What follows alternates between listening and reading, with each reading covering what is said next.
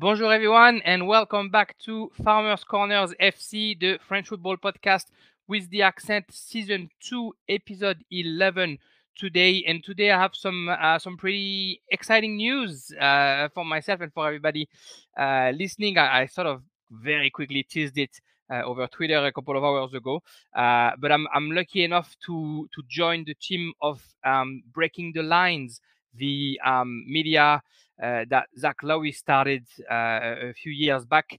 Uh, I'm, I'm, pretty pretty happy, pretty humbled, pretty honored uh, that to join uh, Zach, Juan, and, and all the team over there. If if you don't know Breaking the Lines, please go and and check out the website. A lot of very interesting um, in-depth articles, uh, of course, a few podcasts, uh, a very interesting tactical podcast, a, a good podcast about uh, Portuguese football as well. And so I'll, I'll bring in my my contributions as far as French football goes, as, as everyone who listens to me knows uh, I love to talk about French football.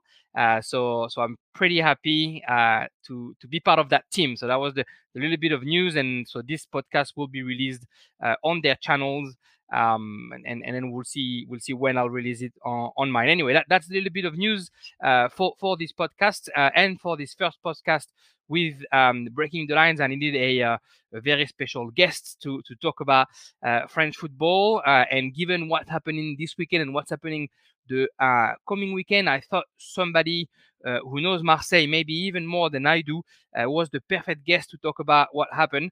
Uh, so I welcome on the show uh, Ben from the Marseille View. Uh, ben, how are you? I'm good, thanks. Yeah, um, I'm not that special, but but thank you for thinking so. you you are special. I met Ben uh, through the the Marseille View podcast, uh, and and he's got a, uh, a, very keen eye for for football analysis and uh, and, and, and loves Liga in general. I guess Ben, if you want to just uh, quickly tell um you know our, our audience um when did you start um being on the Marseille View and and where does that love for for football and for Liga come from?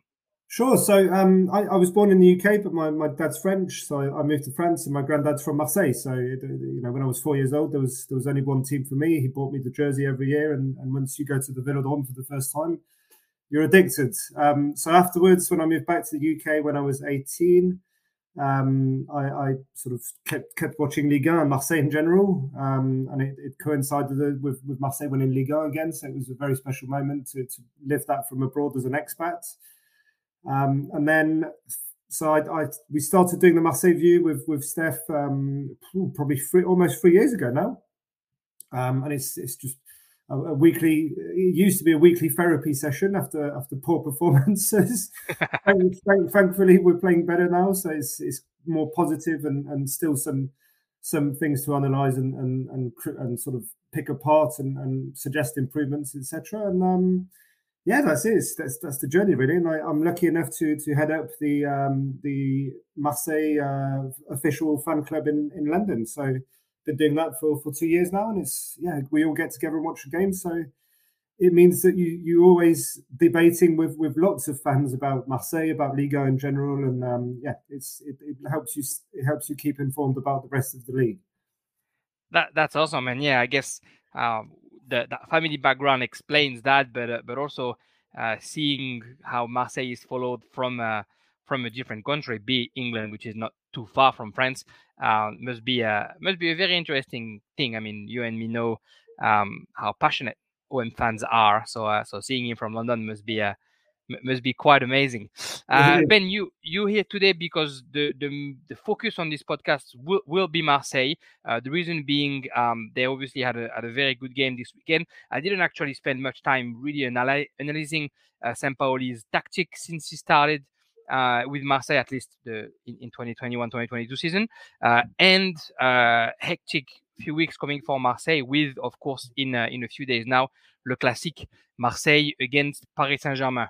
After that little focus, we'll talk about the rest of the game um, that were played in Ligue 1 this weekend. And uh, without uh, saying too much about your private life, you're in holidays in France right now, so you've seen uh, quite, quite a few games that um, even I can't watch live because they're in the middle of the night here in Australia.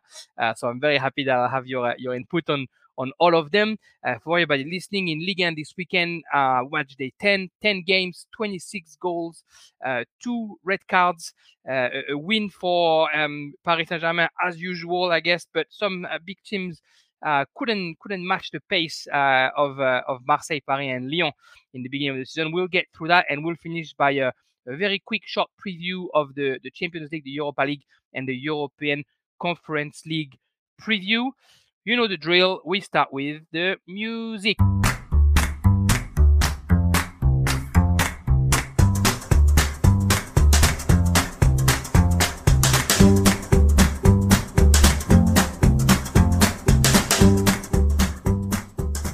All right, let's get straight into our focus. We're going to focus on OM because on Sunday, Le Classique Marseille-Paris Saint-Germain uh, will be played at the Stade Vélodrome. And what a way to uh, get ready for this uh, Classic that win from Marseille last night 4-1 against Lorient.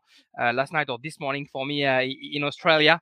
Uh, the goal scorer for Marseille, Camara, the 27th minute, Guendouzi at the 56th, Milik at the 85th fifth, uh, and a goal that's right now given to Guendouzi at the 92nd minute, but I wouldn't be surprised if he ended up being an on goal uh, by uh, Houboulang Mendes. Uh, Laurienté had opened the score for Lorient at the 13th minute on a penalty. 64% uh, possession for Marseille, 16 shots, 6 on target, and for Lorient, 15 shots, 7 on target. A very entertaining game. Ben, what did you think about that game? What do you think about Marseille's prestation uh, against Lorient? Uh, it, it, started good. I mean, uh, you've got to bear in mind the special context. Uh, it was, of course, the, the homage to Bernard Tapie, who passed away sadly last week. Um, no, sorry, a couple of weeks ago now. Um, so the, the, stadium was full. There were beautiful tifo, um, and and it's that kind of feeling where you know that the team has to win. They have to they have to represent. They have to to you know to put on a show for, for the fans and the, and the boss.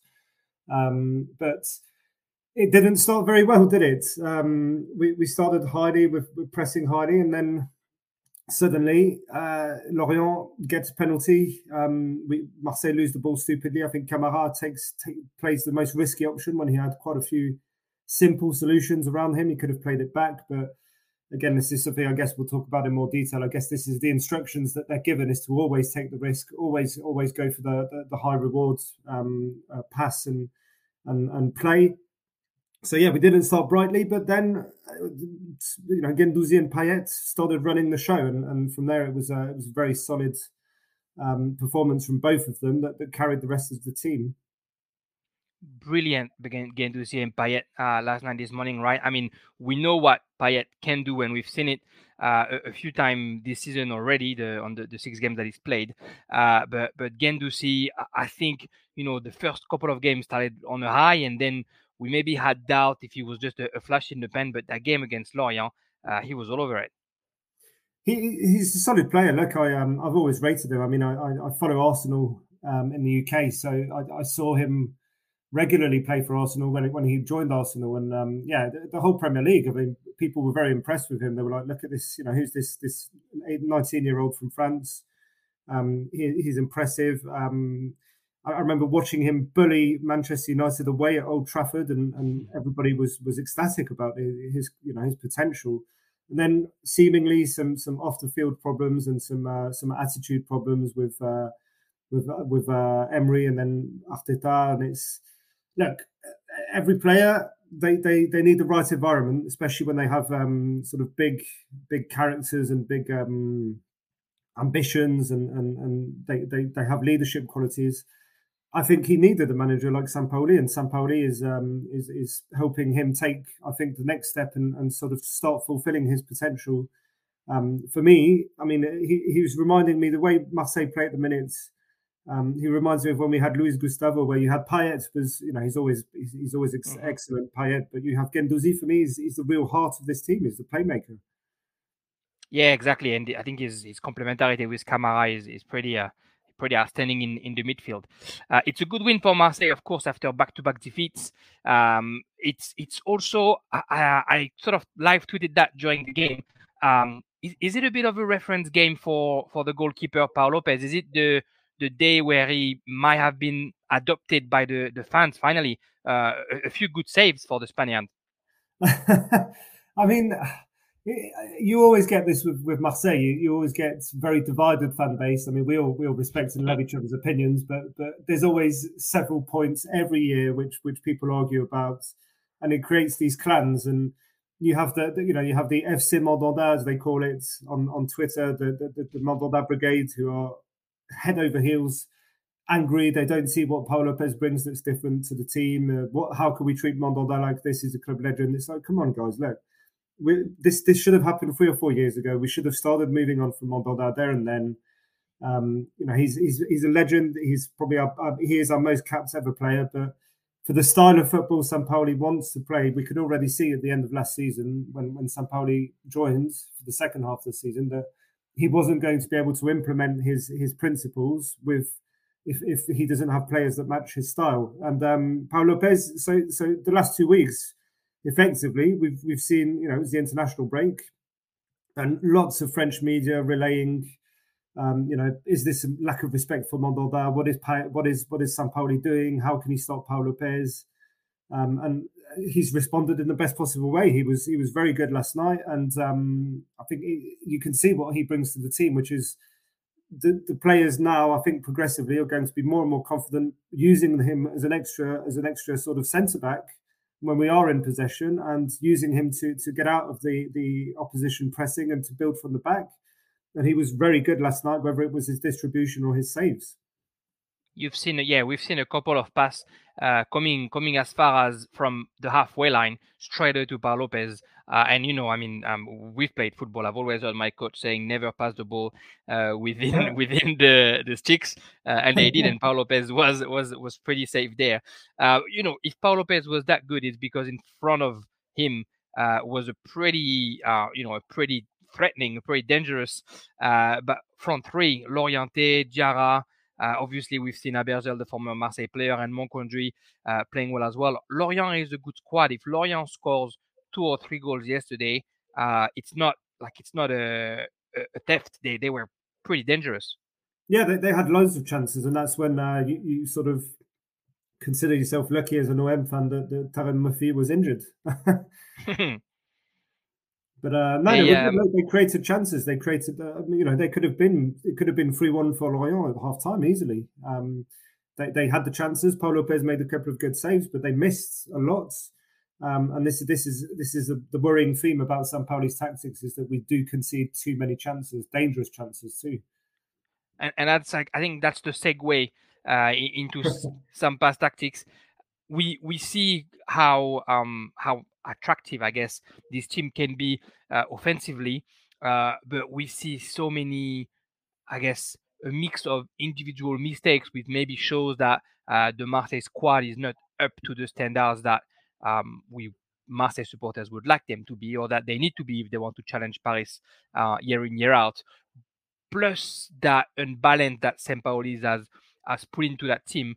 Uh, as far as you're concerned, what's what's the main issue? Is that the imbalance, or is that the players' individual mistakes? We've, seen we've seen quite a, a, fair bit of since the beginning of the season between mm. you know even Luan Peres last night or or Balerdi since the beginning of the of the year. Uh, where do you think the the main issue is? It's both. Um, I mean, look, it was always going to be difficult. You, you have a, you have a coach, whether it's Bielsa or Sampaoli, who arrives, who brings in completely different principles of play from from what we the players the, the core of the squad have been used to with with AVB, which is safe, defensive, solid, no risk, you know, very little risk taking. Um, and then you you have this coach who says no, do the difficult thing, go and look for the high rewards. If we lose it, it doesn't matter because the time that, that you do succeed it, it will pay off.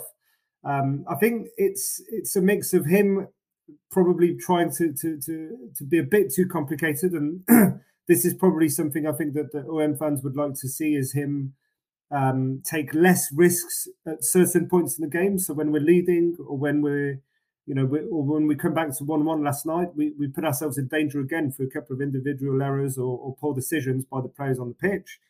And it's like you, you would like them to, to have that freedom to sort of play it safe and, and just be a bit more classic sometimes when there's no need to take the risk.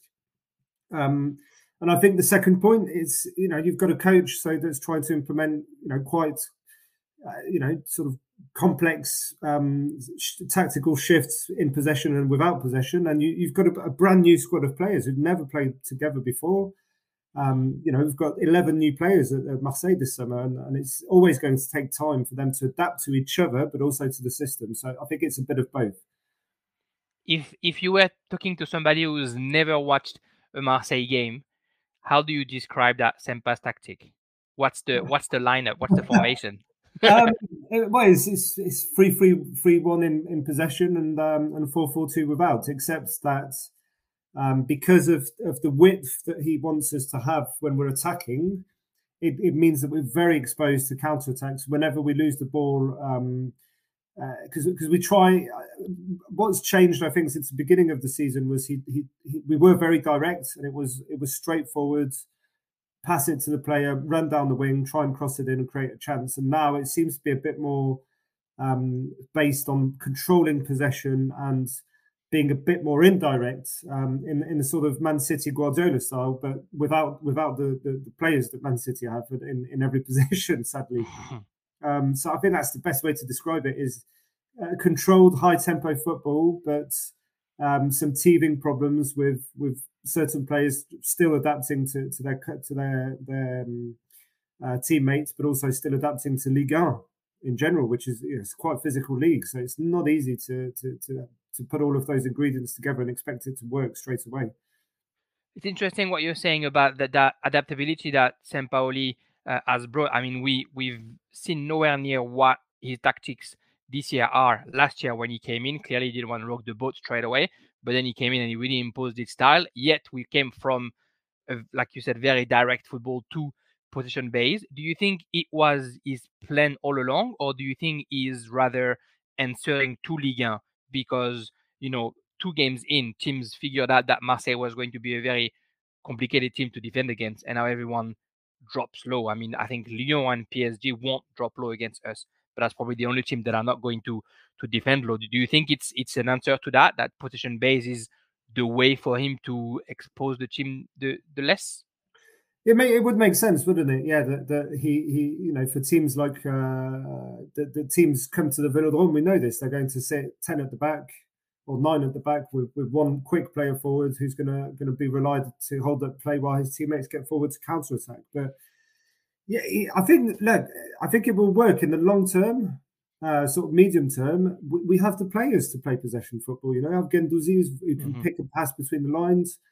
Touch Woods, you have Gerson who who once I think he's had a bit of a rest and he's adapted to Liga, he'll he'll be he'll be he'll be back to, to form and he will be he will be putting putting the strings in midfield. Um, he also needs to be to play in his natural position, which would help a lot.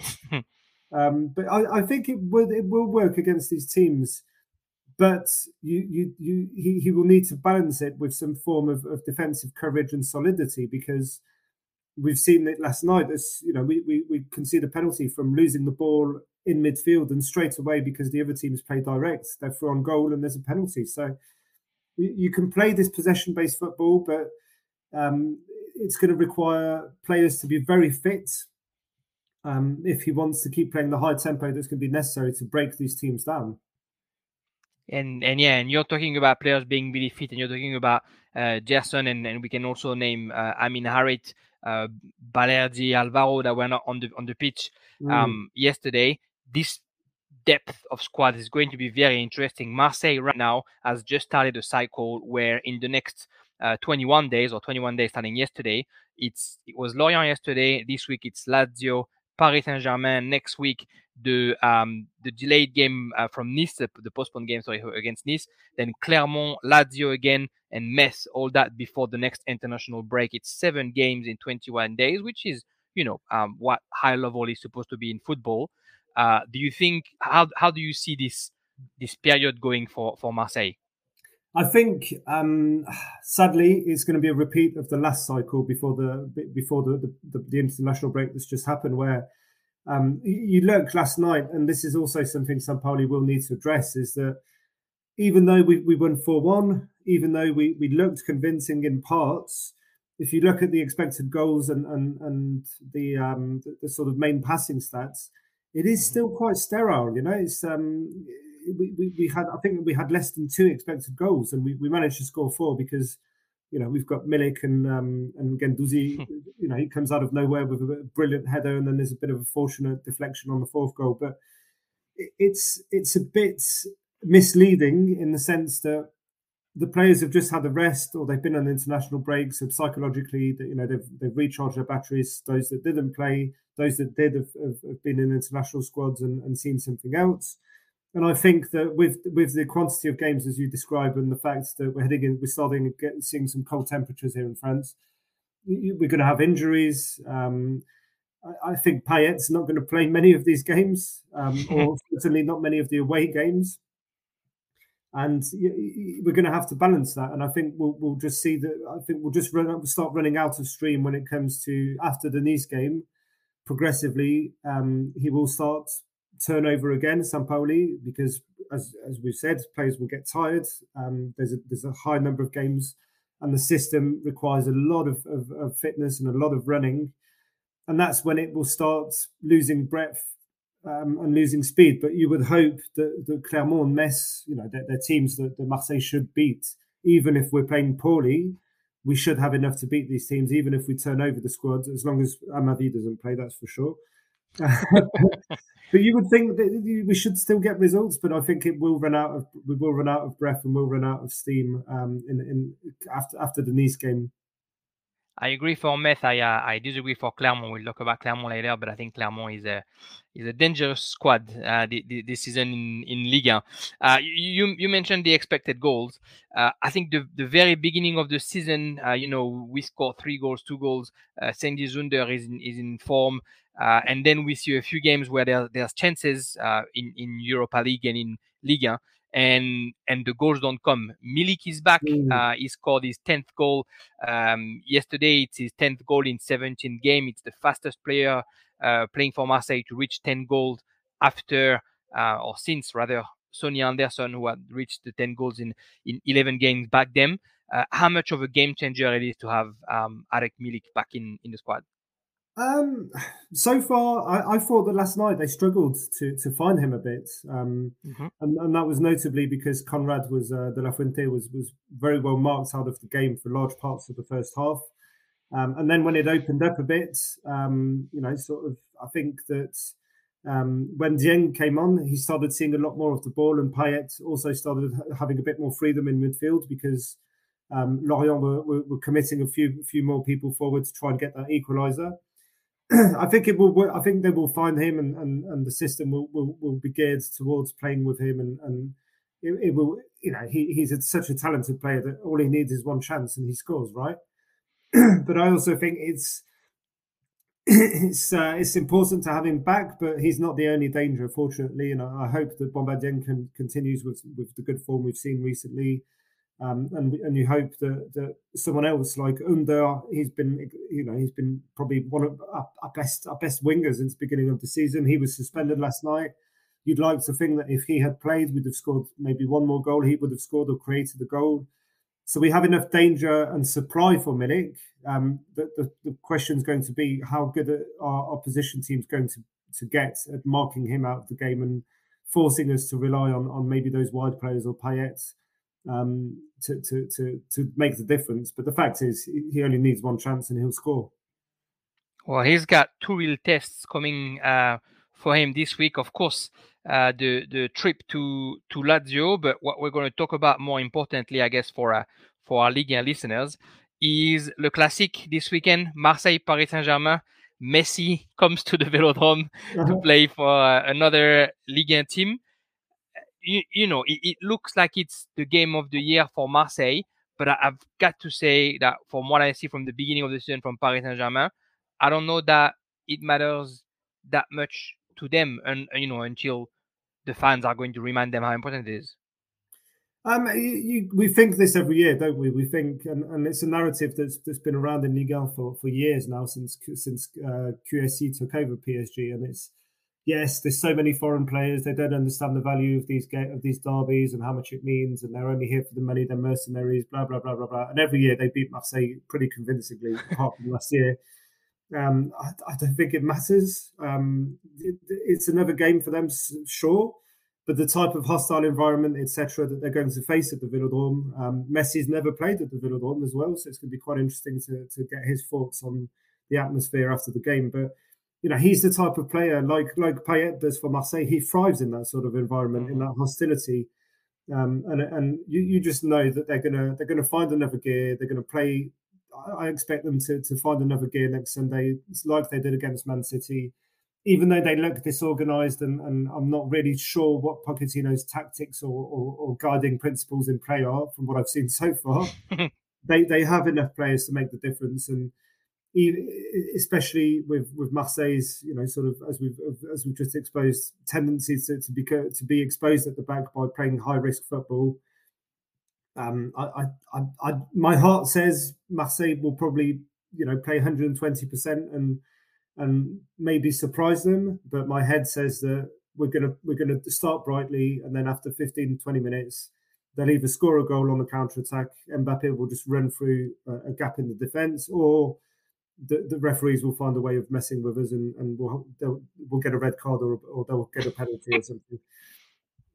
Paris Saint Germain, the referees is uh, a it's, a good story this season as well. Same thing. We're, we're going to go back to that. It, it's interesting what you're saying about the counter attack because I, I sort of think that although Paris Saint Germain is well able to control the game against Marseille, I wouldn't be surprised to see them playing the way they played against Manchester City. I mean, defensively, exactly. they, they are good enough to just wait and see. And then clearly, Messi doesn't need one opportunity, he needs a third of an opportunity to score a goal. And same for Mbappe and, and Neymar when it's in form as well see, seeing it like this as a Marseille fan, do you see that as a bit of a validation of how good the squad has become? If Paris Saint Germain comes in and instead of trying to dictate the tempo, decides to drop low and play in counter attack, is that a bit of a you know that's how good Marseille is right now? Uh, you'd like to think that, but but as you say, as someone who who watches PSG and, and the rest of Liga quite generally, they, they do that in every so-called big game, don't they? I mean, last year yeah, I'm not, I'm not, I'm not going to be so um, chauvinistic and and, and and and blinded by by my love for Marseille to say that you can compare us to Bayern Munich and Barcelona, but you know, Paris Saint Germain, they, they've they have a team that is set up perfectly for the counter attack. Um, they have players that are quick. They have very technical players like Verratti and, and Neymar that when you do get the ball in front of your own defense, one dribble or or a couple of, of, of feints or a well placed pass, and suddenly you've opened up the opposition team. So I, I, just think it's the way they play full stop. They just against teams away from home um, or at home that they expect to, to play with a high possession driven system. They're just quite content to sit back, conserve their energy, absorb the pressure. Um, notably, Idrissa Gueye is, is having a great start to his season. Um, Marquinhos is, is, is so solid at the back that he's just Mr. Reliable. So I fully expect them to certainly in the early parts of the game absorb the pressure and then um, just just uh, get get get many chances on counter attack. And I think often, and this has notably been the case, I think he's probably one of the not underrated, but he he doesn't get the praise he deserves in this team. It's Angel Di Maria. He tears Marseille apart every time, single handedly. The last four or five years, I think he's been the the PSG player who's who's been the most dangerous against Marseille because his quality of passing um, and and the way he can spot a, a Mbappe making an early run behind the defense. He just he always has that perfect timing and perfect weight on the ball to, to just create those chances from scratch. So it, I think they're just gonna that is their style. They're not adapting for Marseille. This is just the style that PSG play when they expect the the opposition to have possession based systems. Yeah, and, and they can afford it with with their talent. Uh, to to close in on on the Marseille subject, and before we focus on the rest of Ligue 1, um, how well do you see um, your team doing this season? Um, no, I hope. I think clearly the objective with the financial outlay last summer and and Sampaoli and the ambitious system, tactics, etc. The objective is minimum third place. I mean, they have to get return on investment. Um, I think it's it's they sort of went all in last summer with the transfer market. Um, a lot of a lot of loans with options to buy that are more or less obligatory next summer. So there's going to be a big cash outlay next summer, which means that if you don't get Champions League football, you are stuck. You're, basically paying for the transfers from the summer before, and I don't think that, that there will be much cash available to to recruit on top of that. Um, but if you do, you've basically absorbed all of the outlay from last summer, and you also leave yourself a bit of pocket money to strengthen the squad in the positions necessary. So, I'd like to think that, uh, that uh, we, we can aim for third place and and maybe second, um, being ambitious and, and, and if it all goes to plan. But we know how it works in Liga. It's very unpredictable. You know, two years ago we, we ran away with it and we were we were solid second for large parts of the season because the, the other big teams like Lyon, like Monaco, like like Lille were, were really struggling. And it seems a bit similar this season, but um, the, the, the, problem is in Liga now you have you have these little surprise teams like Lens, um, like Nice this season, who who with a good manager and and uh, good good young players and good attacking football, they can they can cause you as many problems as a Monaco or Lyon or Lille can in, in the long run in, in the league table. So I'd like to think second, third, but um, I'm worried that with the with with the, the way that our, our, weaknesses have been exposed so far, that we will we will similarly to the Bielsa season, we'll just run out of steam, and we'll we'll probably just miss Champions League. But we'll see. It's going to be uh, definitely an interesting season for Marseille, and I think uh, compared to other year, you you have the the whole of France uh, watching all the Marseille games because it's so entertaining and because uh, because Sampaoli has definitely brought that um, passion back uh, w- within Marseille as well. Uh, Marseille this week will play, like we said, uh, in Rome against Lazio in, in Europa League, a game that they, they sort of have to at least get a point uh, from or win if they want to go further in Europa League, and then host Paris Saint Germain on Sunday. In the meantime, Lorient this weekend will be uh, hosting Bordeaux, and Lorient has been informed since the beginning of the season. Uh, Bordeaux is slowly coming back into their gear. That's going to be uh, an, an, interesting game. Let's go to the rest of Ligue 1. the first game that was played this weekend was the capital, Paris Saint-Germain hosting Angers. Uh, Paris who won 2-1 at home against Angers, a game that didn't start the the best way for them since uh, Fulgini was the first one to score, but Paris Saint-Germain uh, came back and uh, and a couple of goals in the end. Both goals, I guess, um, a little bit controversial. Uh, a penalty uh, by Mbappe and uh, and a header first by Danilo Pereira on on a cross by Mbappe, who some people have said that he, there's a doubt that the the player was offside or not. Uh, Paris Saint-Germain sort of struggles, but still wins, um, like they've done since the beginning of the season. Uh, something that they were not doing last year. Uh, it's now nine games, uh, nine wins in ten games. Sorry, uh, and and it looks like Paris doesn't even need to play that well to to get the wins. Again, something that they were not doing well last year. You know, 73% possession. They they still were dominating the game. They just were a bit um, sterile offensively. Uh, and then you know they pushed so much that sure maybe the ref calls went went their way, uh, but yet um, they, they they create the opportunities. I mean, if we talk about ref calls, there was a maybe a penalty on Icardi um, in the first half. 73% possession, like I said, 13 shots, only two on target for Paris Saint Germain, the two goals. Uh, seven shots for Angers, two on target. Angers, who had a very solid first half and really uh, put Paris Saint Germain under pressure. But then once they were up 1 0, sort of stopped playing. And I think Paris Saint Germain is a team against who you just can't stop playing and stop trying to counter attack. I mean, they were just barging balls away and not uh, not trying to, to run after them. Uh, ben, whether you you've watched the game or the highlights of, of read about it, um, what did you think about um, the performance from from both teams, and what do you think about those those controversial calls? Uh, well, it's, it's Paris is uh, PSG has been consistent from the start of the season. Where, as I sort of mentioned just briefly before, not quite sure what Pochettino's system is or, or what what guiding principles or style he's he's imposing, but it, it just works. Um, when you have that much quality in the squads compared to to the, the teams like Angers, etc., that still give you a hard game, but you know you, you, you would expect this, and and this is where um, you sort of look back to Thomas Tuchel's PSG, they would have won that convincingly. I mean, you know, he had them playing very, very good football. Um, it was it was high tempo, but it was also very direct. And with Pochettino, it just seems to be, you know, I'm just going to put all these stars on the pitch and, and hope for the best, and, and they're going to make the difference. Um, so it's it's not surprising. I think what what surprised me the most was the way that it was clearly an instruction from Angers, from from the manager, and, and, and it was a game plan to to sit deep in the second half and stop playing.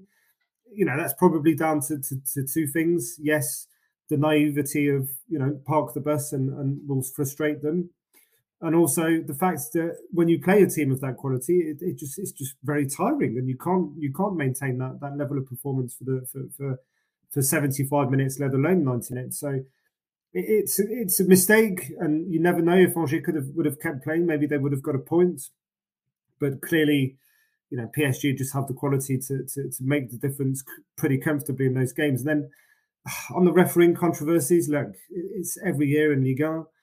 I, I, I've I've I've I've learned to to you know get this conspiracy theory out of my head that there everything's against Marseille and it always goes for Lyon PSG.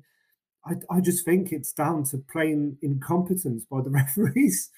Um, you know, it's quite it's quite scary. Some of some of the decisions and the inconsistency in in sanctions and bookings and and the way they interpret VAR and the way they they they, they apply some of the rules.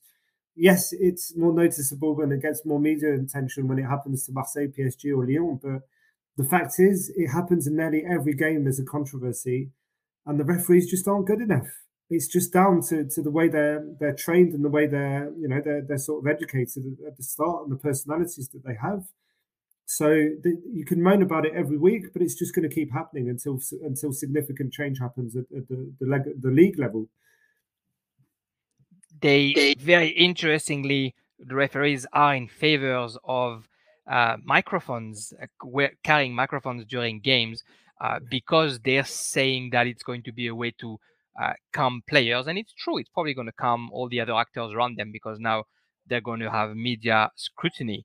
Uh, I'm, I'm just super curious about what, what does the referee say uh, this weekend, PSG against Angers, when um, Romain Thomas sort of like bullies him, saying that if you're going to look at VAR, look two seconds before the handball. Icardi is pulling my uh, my arm and, and making putting me down.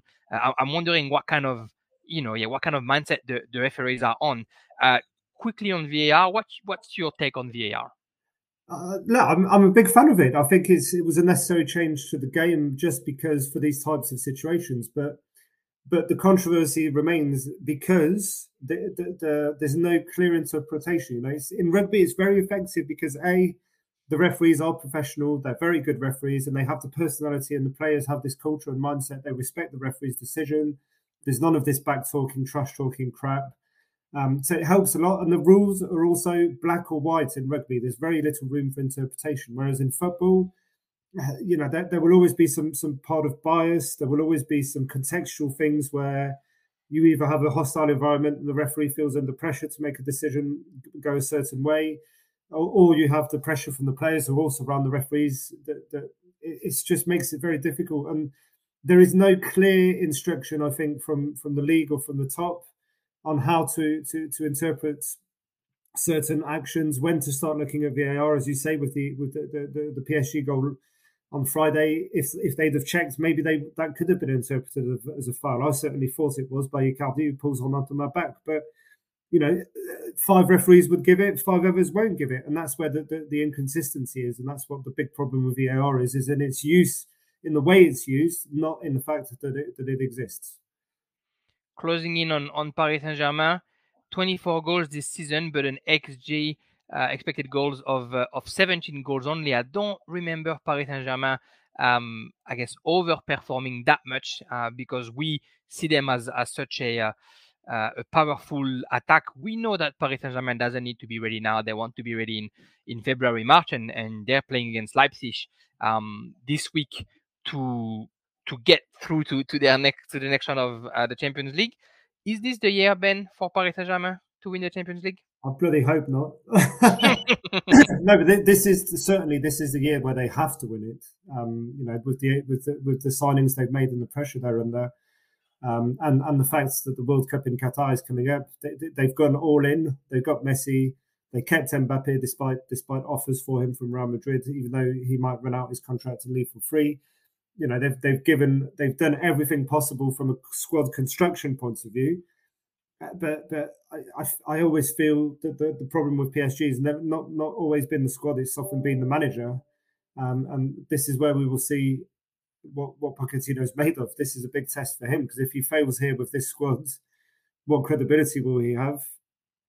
Um, and, and, we'll see because teams in Liga again, you know, they're not going to give them an easy ride as we saw. So um, it, it, reminds me a bit of, you know, Marseille with Tapie and, and all of that, where because Ligue 1 was quite competitive and quite physical, he, he, there was genuine worries about, you know, are we going to play the same lineup in Ligue 1 to, to, to, guarantee we win the league, or are we going to do some turnover and hope that the opposition doesn't tackle us or injure any of our players? Because clearly our priority was to win the Champions League back then. PSG may be in the same danger. Yeah, and I think, uh, and, I, and I know we sort of both agree on that. I think it shows the quality of the of the coach those kind of teams, but I think it also shows uh, maybe the lack of support the coach gets from uh, from the hierarchy and from the, the people higher up, just leaving him to to his own device. Uh, so Paris is playing Leipzig midweek and of course uh, traveling to the Velodrome for the Classic this weekend. In the meantime, Angers will travel uh, and visit the winless uh, Saint Etienne. Next game up was uh, the French champion Lille, who were traveling to uh, Clermont and lost against the second of Ligue 2 last season. the goal scorer Vital N'Simba at the 32nd minute. 57 possession uh, of ball for Lille, nine shots, only two on target, uh, nine shots and three on target for Clermont. Uh, Lille was, I guess, a bit harmless. No, no Burak. David wasn't um, starting, but he but he came in a bit later on. Um, that's the four, fourth loss of the season, already more than last year. They only lost three games last year, uh, and it's Clermont's first win in a while. I mean, they had two wins to start, uh, but then weren't able to uh, to get the three points. Uh, that's their first win and their first clean sheet in eight games, um, which is a, a good uh, comeback. And I, I, do enjoy seeing um, how how Clermont play. Um, you know, I think I think Gastien, and we'll talk about Lens with with Haise as well, um, has brought that mentality in in Ligue 1 that even if you're a small team, you're not going to be afraid, and you're going to keep playing your football. And, and Clermont has uh, Mohamed Bayo up front, who's, who's obviously a future superstar. Uh, but how refreshing is it to see small teams coming up and, and still playing football against the, the bigger squads?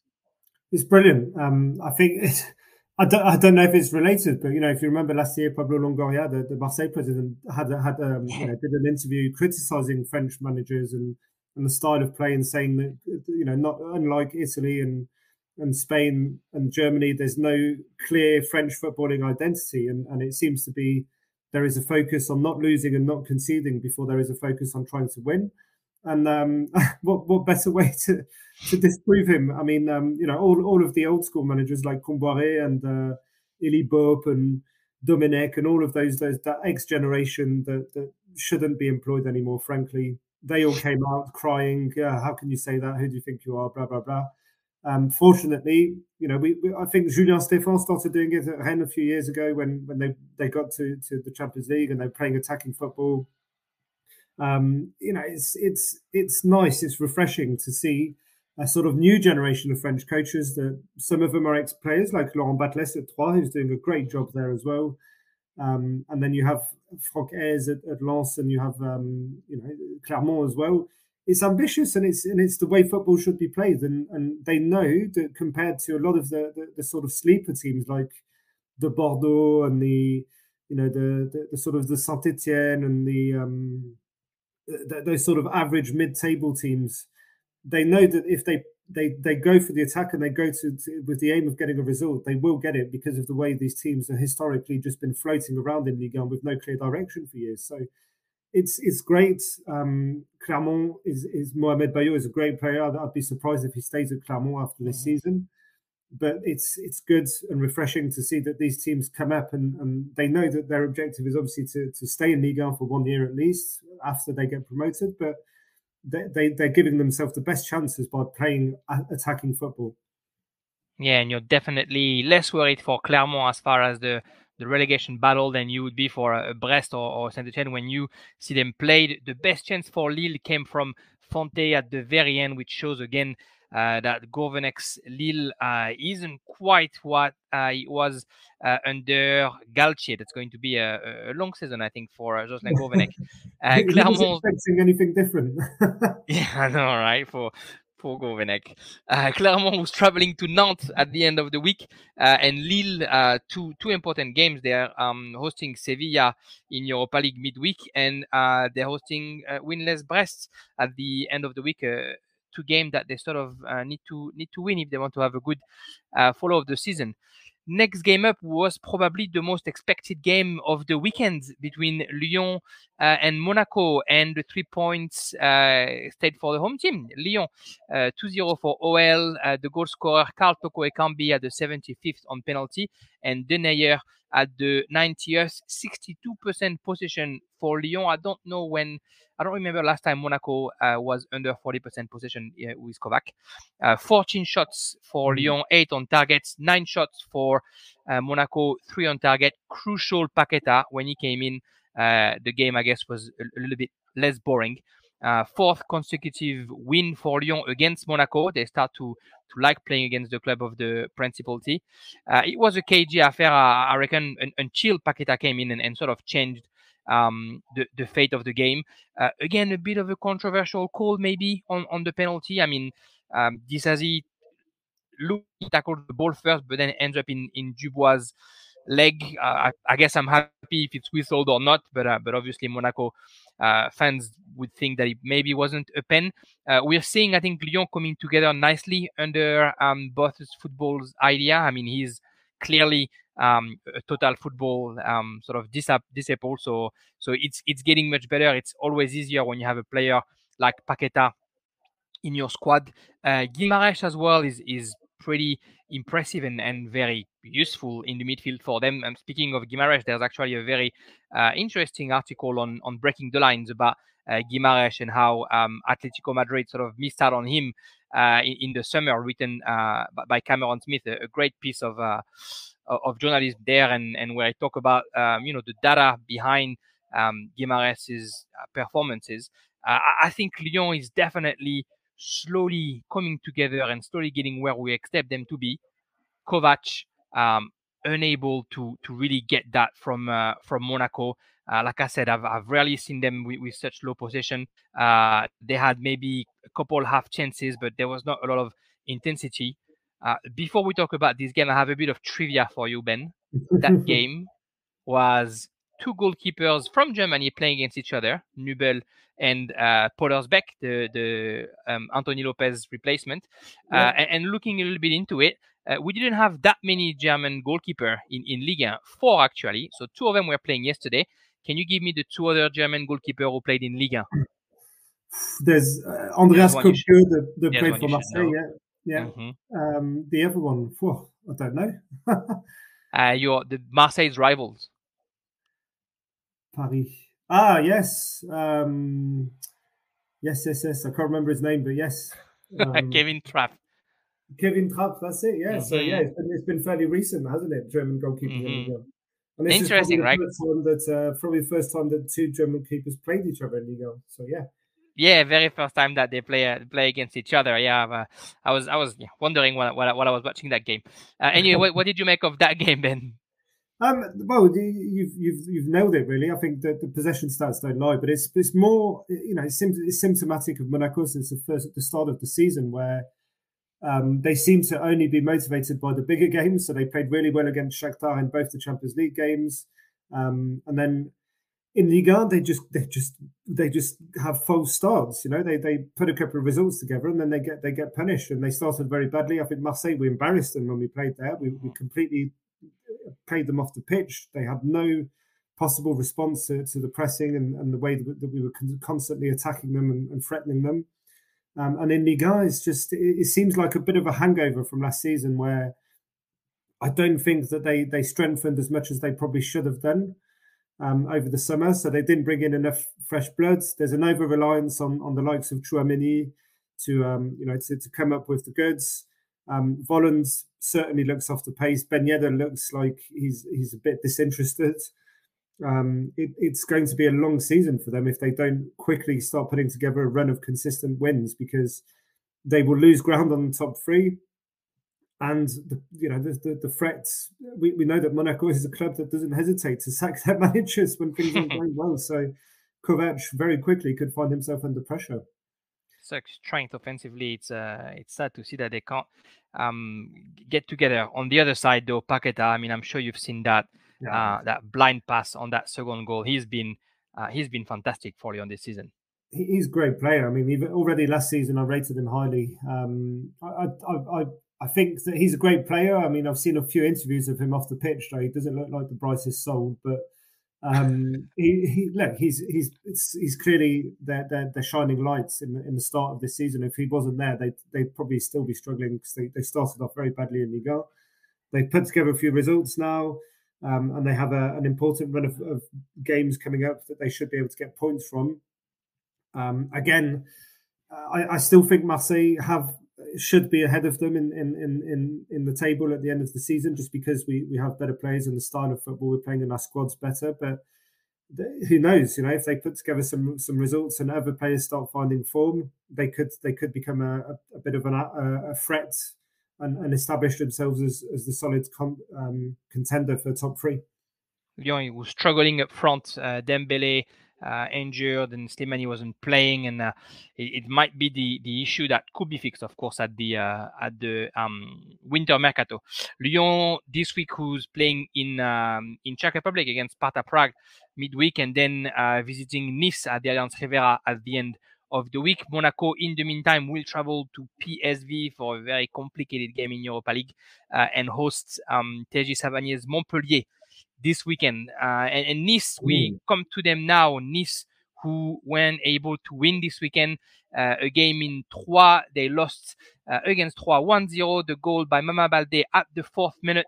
Uh, despite getting the ball 62% of the time. 11 shot, 3 on target for Nice, 8 shot, 3 on target for Troyes but Troyes who basically dominated uh, most of the game despite not getting the, the possession and, and were much more dangerous and, and deserved a, a, few more goals. Touzghar had a, uh, a couple opportunity in both the first uh, and the second half and also some uh, some beautifully threaded goal um, by Troyes and one that was uh, disallowed rightfully for, for offside. Um, nice completely missed their game, but you know kudos to to Batles for what he's doing at Troyes, finally getting a bit of a a bit of a result. He, he deserves it. I think the football they're playing is is brilliant. Have you seen them a little bit this season, Ben?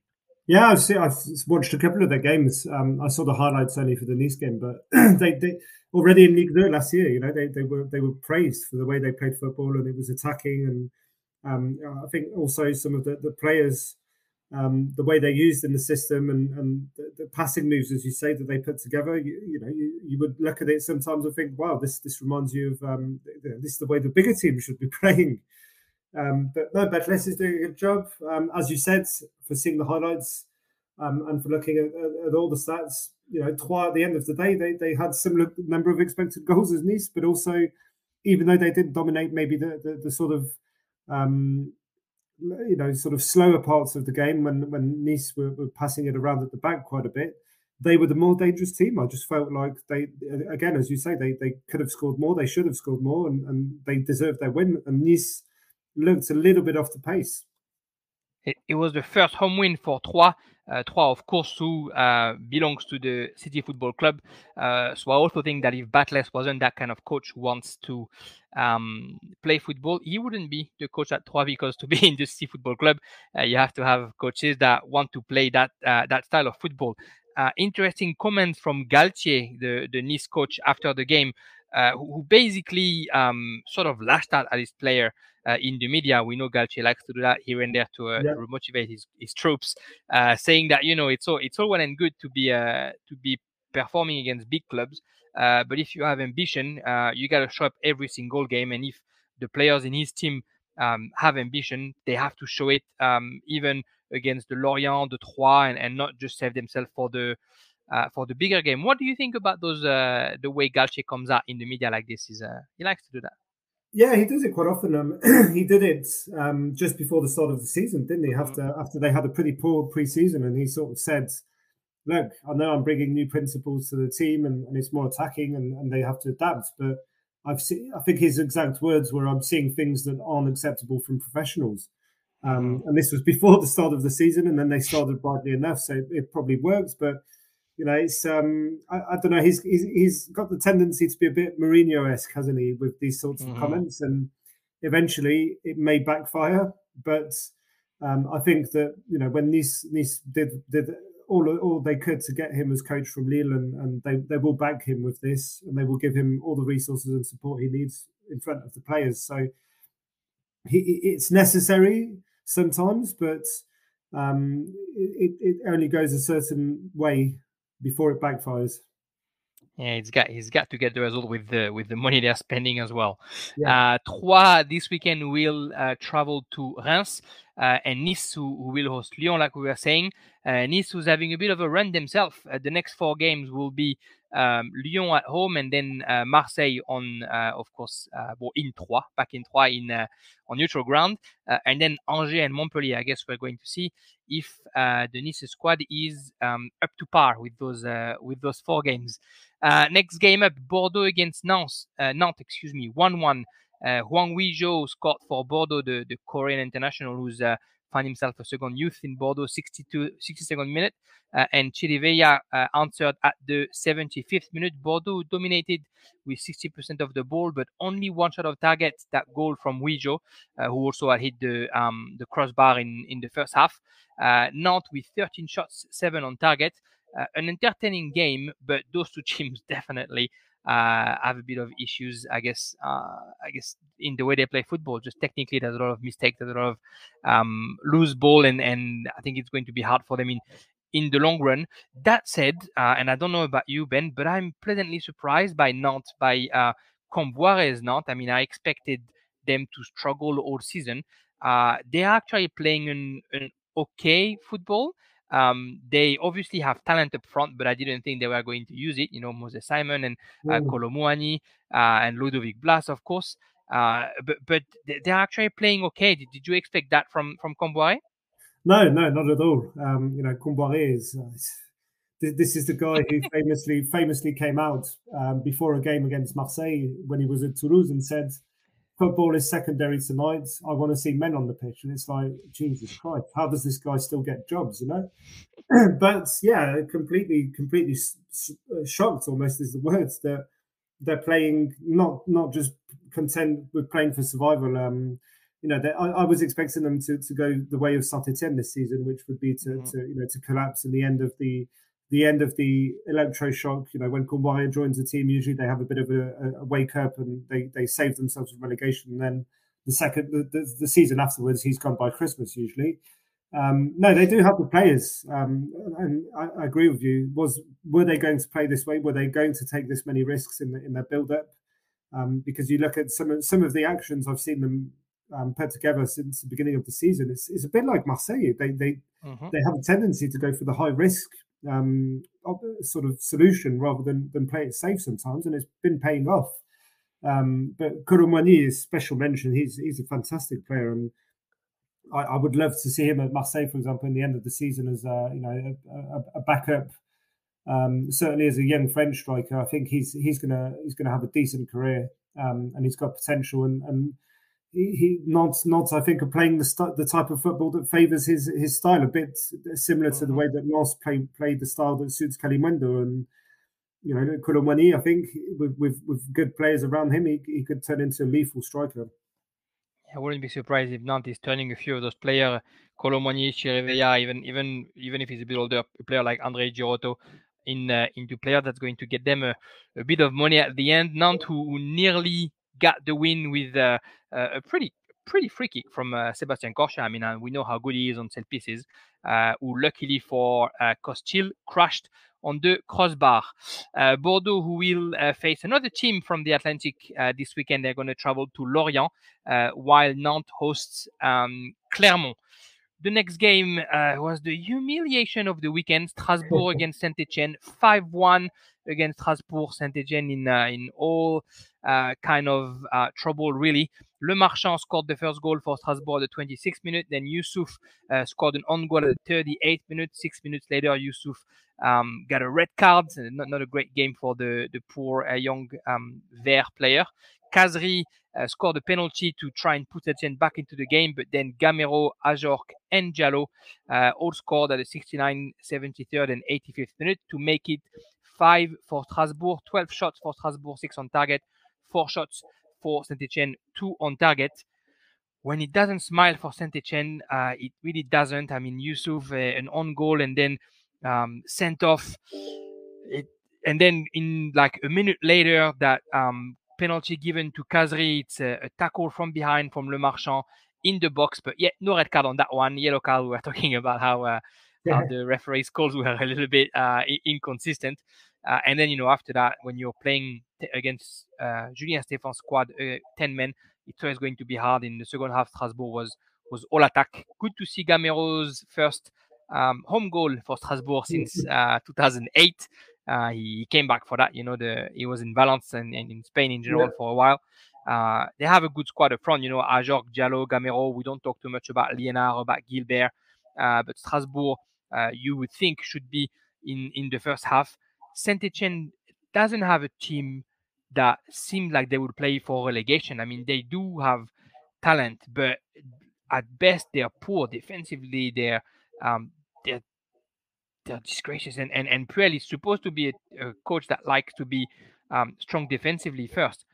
Do you think? I mean, you know, in any other context, Puel's job would be under threat. Do you think uh, can can can get rid of him though? Like, do they have the money to even do that? We with all what we see in the, you know, in in off the field. Well, that's the question, isn't it? And and it's just it's it's symptomatic. It's this is the way Bordeaux would have gone if if Gerard Lopez hadn't bought them this summer. You know, mm-hmm. they would have. Uh, well, they were they were facing potential relegation administratively, let alone on the pitch. But you know, last season they they were dreadful, and Saint Etienne is, is the new Bordeaux in that sense, where you, you seem to have owners that are completely uh, disconnected from the reality and at odds with each other. Um, and and there's just no money, no plan, no investment. Um, I think you have to you have to you know take your hat off to Puel um, for for staying in these circumstances because it's a very difficult context, and he's you know he's he is a coach that he still have he still has decent credibility. You know, he coached in the Premier League. He was pretty good with Leicester and Southampton for a while before the wheels fell off. But he, he's said he, he's clearly lost lost. I don't think he's lost the dressing room, but I just don't think there's anything more he can get from this squad. And they've just suffered from a lack of, of investment and a lack of ambition um, certainly from um, from the owners because you can't say they've not received cash. You know, I mean, they sold Saliba for, for thirty sure. million for, for three years ago Fofana, so they've had the cash, and it's either been very poorly invested or it's or it's just not been reinvested at all. And you sort of look at it and go, is there a captain steering the ship? And and I think Puel is, you know, he's taking a lot of the flack, and and he's, he's I respect him for sticking around and not leaving them in the shit because what's the alternative? Let's face it. You know, when the when the club is struggling in Liga, they tend to go for the Kombouarés, the Dupraz, the, the, you know the, the old school warrior mm-hmm. style managers who who don't necessarily focus on football, but they focus on on grinding out enough points to stay up. I, I think that they're in danger of missing that that boat if they they don't take that decision. But again, is the squad good enough? And I just I just don't think it is. I think that a lot of these players, apart from Bouanga, who who is good but inconsistent, um, you know, I don't think there's enough quality in the Saint team to, to to keep them up, and this has been a long time coming. Sadly. Yeah, I think maybe maybe they're one two players away from from getting a bit better, like a better centre back, and because you got Neyou who's not too bad in the midfield. You you mentioned Bouanga, Etienne Green is a good goalkeeper. Uh, you know, M- Masson. Um, I'm, I'm, missing the name of the young forward on the right. Anyway, they have a few uh, young players that I think can make it. Bouanga, I, I, think from the beginning of the season they had a lot of chance. They just were not uh, putting him in the back of the net. Uh, but uh, but yeah, anyway, it's definitely a team that's struggling, and uh, and Strasbourg uh, took full advantage of it. And I think Julien Stéphan needed that win um, in Alsace to try and uh, and motivate his troops a little bit. Same thing, Strasbourg was uh, good players, but were struggling to find their form. They're traveling to Rennes uh, this weekend, Strasbourg. It's not going to be easy for Julien Stéphan to play in uh, his former stomping ground. Uh, saint in the meantime, will be uh, hosting Angers. Uh, next game, Brest against Reims. 1-1, a game of two halves. The, the first half definitely for Reims, Brest under Der Zakarian, who still hasn't have who hasn't had a, a win. They're actually 14 games without a win right now. Uh, Wout Faes scored the first goal for Reims at the 12th minute.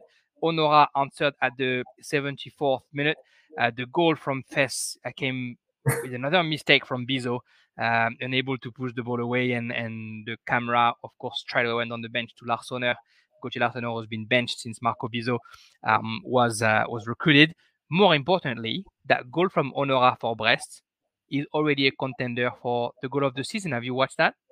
Oh, it's amazing goal! What, what a, a goal! Volley.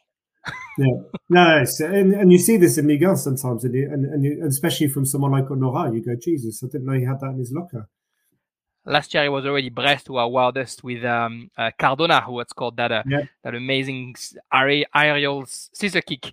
Uh, anyway, a, a, game that you know every time I talk about Brest and Reims, I feel like I say the same thing. Uh, it's just a little bit weak. There's a few bursts of um, of good football, but then the rest of it is is a little bit um, you know just not as good as you want it to be. It looks like they have the player, but they're missing a, a couple of things, whether it comes from from the coach or the or the talent on the field. But uh, yeah, one-one, uh, a game of two halves, like I said. Uh, Rajkovic um, was in good form, thankfully for for Reims in second half. Um, save a couple of opportunity. Brest traveling to Lille at the end of the week, uh, and Reims will be hosting uh, Troyes. A couple more games to talk about. Metz, who was hosting Rennes. Uh, Metz, who's just not having it this season. A 3-0 win for Rennes in Lorraine. Uh, Laborde, the first goal scorer at the 24th minute, then Sulemana at the 37th, and Terrier at the 45th. 21 shots for Rennes, 8 on target. Uh, only 9 shots for Metz, 2 on target, 66 ball position for Rennes. Uh, Laborde, who scored a beautiful goal, um, is the first striker to score in four successive games for Rennes since a, a certain Alexander Frei, which uh, will make every Rennes uh, supporter happy. Metz just um, un- unable to answer and defensively just poor. I mean, Sulemana is a great player, uh, but the the ease which he was able to dribble through Udol and score that second goal, uh, and even on the third goal, the amount of space on on the right side and on the second half, so many opportunities from Rennes as well, with uh, with Metz just almost refusing to defend in the box. Uh, the last clinching for Metz was 16 days, 16 games ago. Excuse me. What what can Antonetti do in Metz to to steer the ship back? Do you think, Ben? It's, it, I, feel, I, I like Antonetti. I've always liked him. um, I think you, you, you remember the context last season. It was a bit sad. Mm. His wife passed away. Um, he wanted to stop, but he stayed around, and they, they actually had a you know, I thought they had a decent season last season, and, and mm-hmm. they were playing decent football. Um, again, I think sadly they just they just didn't do enough in the, in the transfer market. Um, and that's consistent with with even the teams we discussed before, uh, Reims and Brest. Um, you know, you, you, see that there are decent little players in Ligue 2 that you could go and get to try and make yourself a bit more threatening attacking wise, or certainly add add add add, add something to your midfields. And they just they just miss out on these players, and they either don't invest or they make the wrong decisions and go for veterans, and it, it never it never ends well. And I, I feel a bit for Antonetti, but at the end of the day, you know we know how football works, and sadly, I think I think he may see out the season, but I, I just think this will be the, the, last straw for him from a mental point of view, and he'll he'll he'll take a break, maybe retire full stop. But yeah, you feel a bit of a mess because I, I, I have watched a few of their games this season. I felt that they've been a bit hard done by in some of them. They've missed chances or, or referee mm-hmm. decisions in a couple of them. But the fact is, they're just they're just off the pace, and um, and Rennes are firing on all cylinders you know, Genesio, at the end of the day, uh, nice. Lyon, Lyon, yeah, Lyon fans will, won't agree with this ever, but I, I always thought he was a decent coach.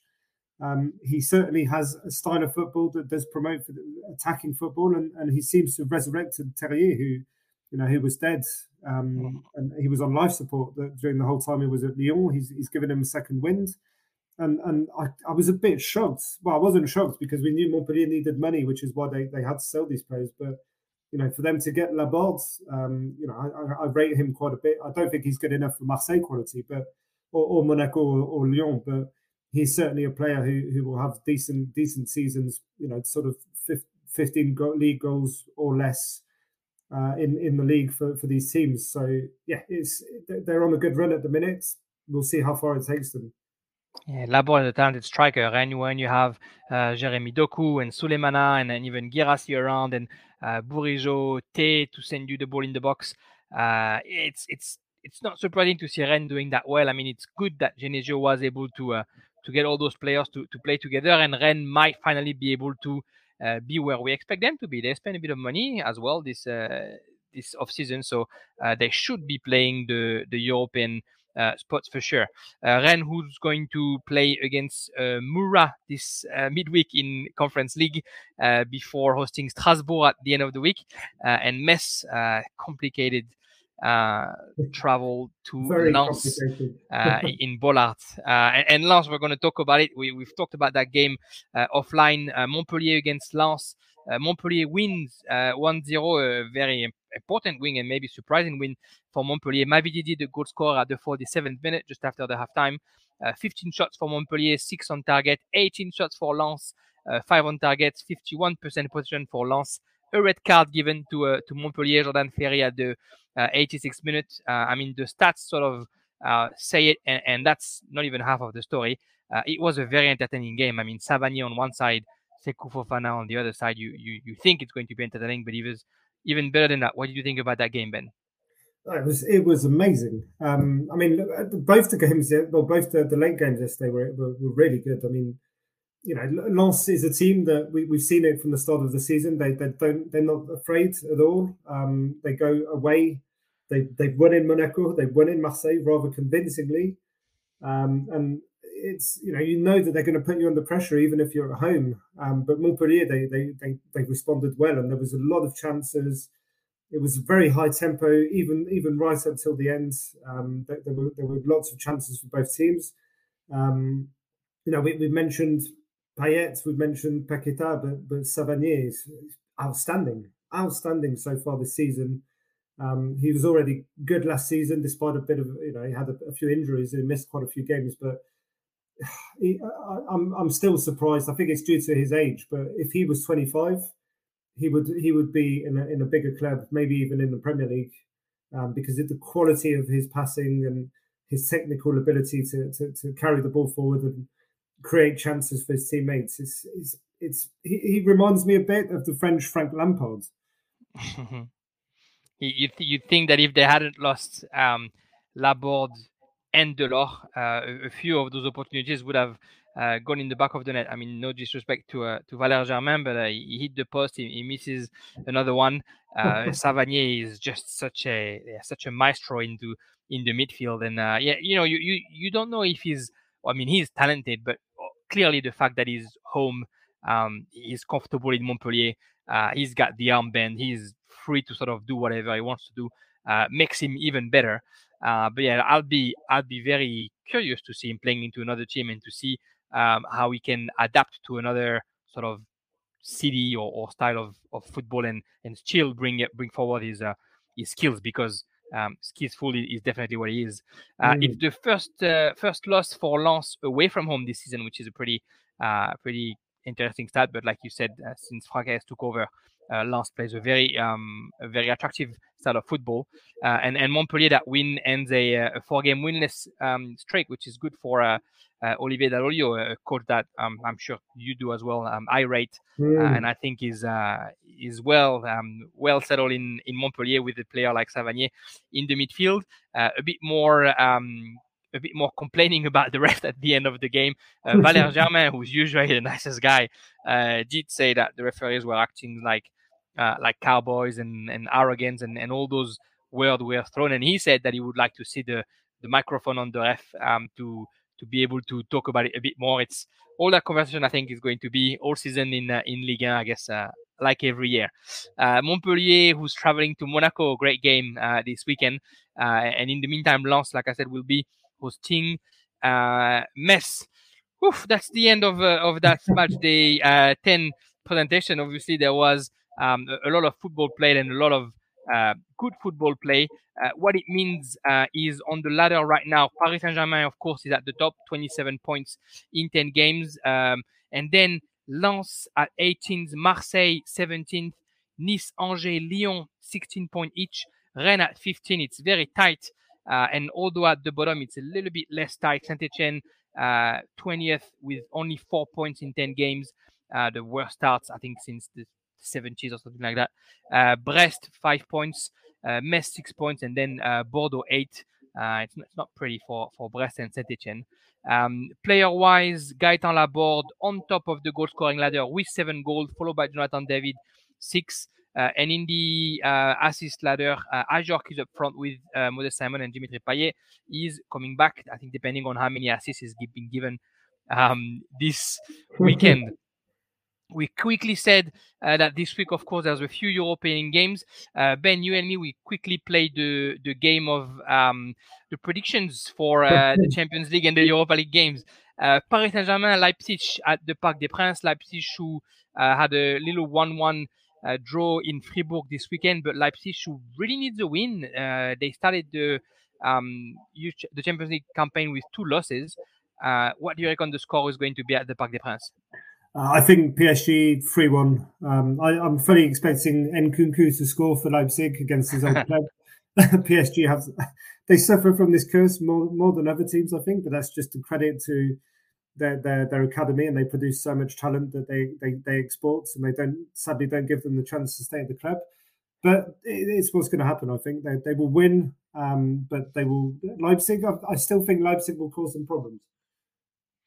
Yeah, and I think uh, I agree with you. And I think Leipzig might be uh, the first one scoring or the one causing trouble first by playing hard and hard and high. But um, like we said when we talk about Marseille, Paris Saint Germain, Paris is able to um, stay deep and then um, operate in counter attack. Uh, Lille against um, Sevilla, uh, les Dogues who need a result. Uh, Sevilla, the best defense in Liga, uh, only three goals conceded in eight games, uh, and they won this weekend uh, in Celta uh, 1-0 goal from Rafa Mir. What do you think that goal, that game will uh, finish in? Uh, Lille. Lille win? No, no, Sevilla. Ah. I, mean, Lille, I think I think it's they, they, were they were unfortunate. I think um, in in the last Champions League game where they, they, you know, sadly, if you miss those chances, then you, you get punished in Europe. And I think Marseille we saw that against Spartak Moscow you know, we, we, we could have scored two or three goals. We didn't, and we conceded the late equaliser. Lille was the same. But, uh, you know, Sevilla, come on, Sevilla is a, is a powerhouse in Europe. Um, I fully expect them to, to, to, win pretty convincingly. Yeah, yeah, I would agree. I would, but uh, I would say 2 0 for Sevilla. Hopefully, Lille can cause an upset, but it's, uh, I think it's going to be uh, really hard.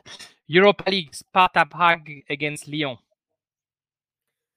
Um, Sparta Prague, you know what? Um, I, I watched them last year in the Europa League quite a bit because they played Leicester and they played Arsenal. They're not an easy team away. Mm-hmm. Um, I, I, think I, I, would fancy a draw here. I would say 1 1 um, because Lyon, they, they, we've seen that they, they, they, struggle offensively. Um, I think Sparta will, will surprise them at home and it will be a very hostile environment. Yeah, um, I, I feel like I see Lyon winning because they they feel untouchable in, in Europa this season. But I agree that Sparta is a is an attractive team. I, I like how they play football and, how they played um, this season and last season. Yeah, I, would give it to Lyon. Uh, PSV against Monaco.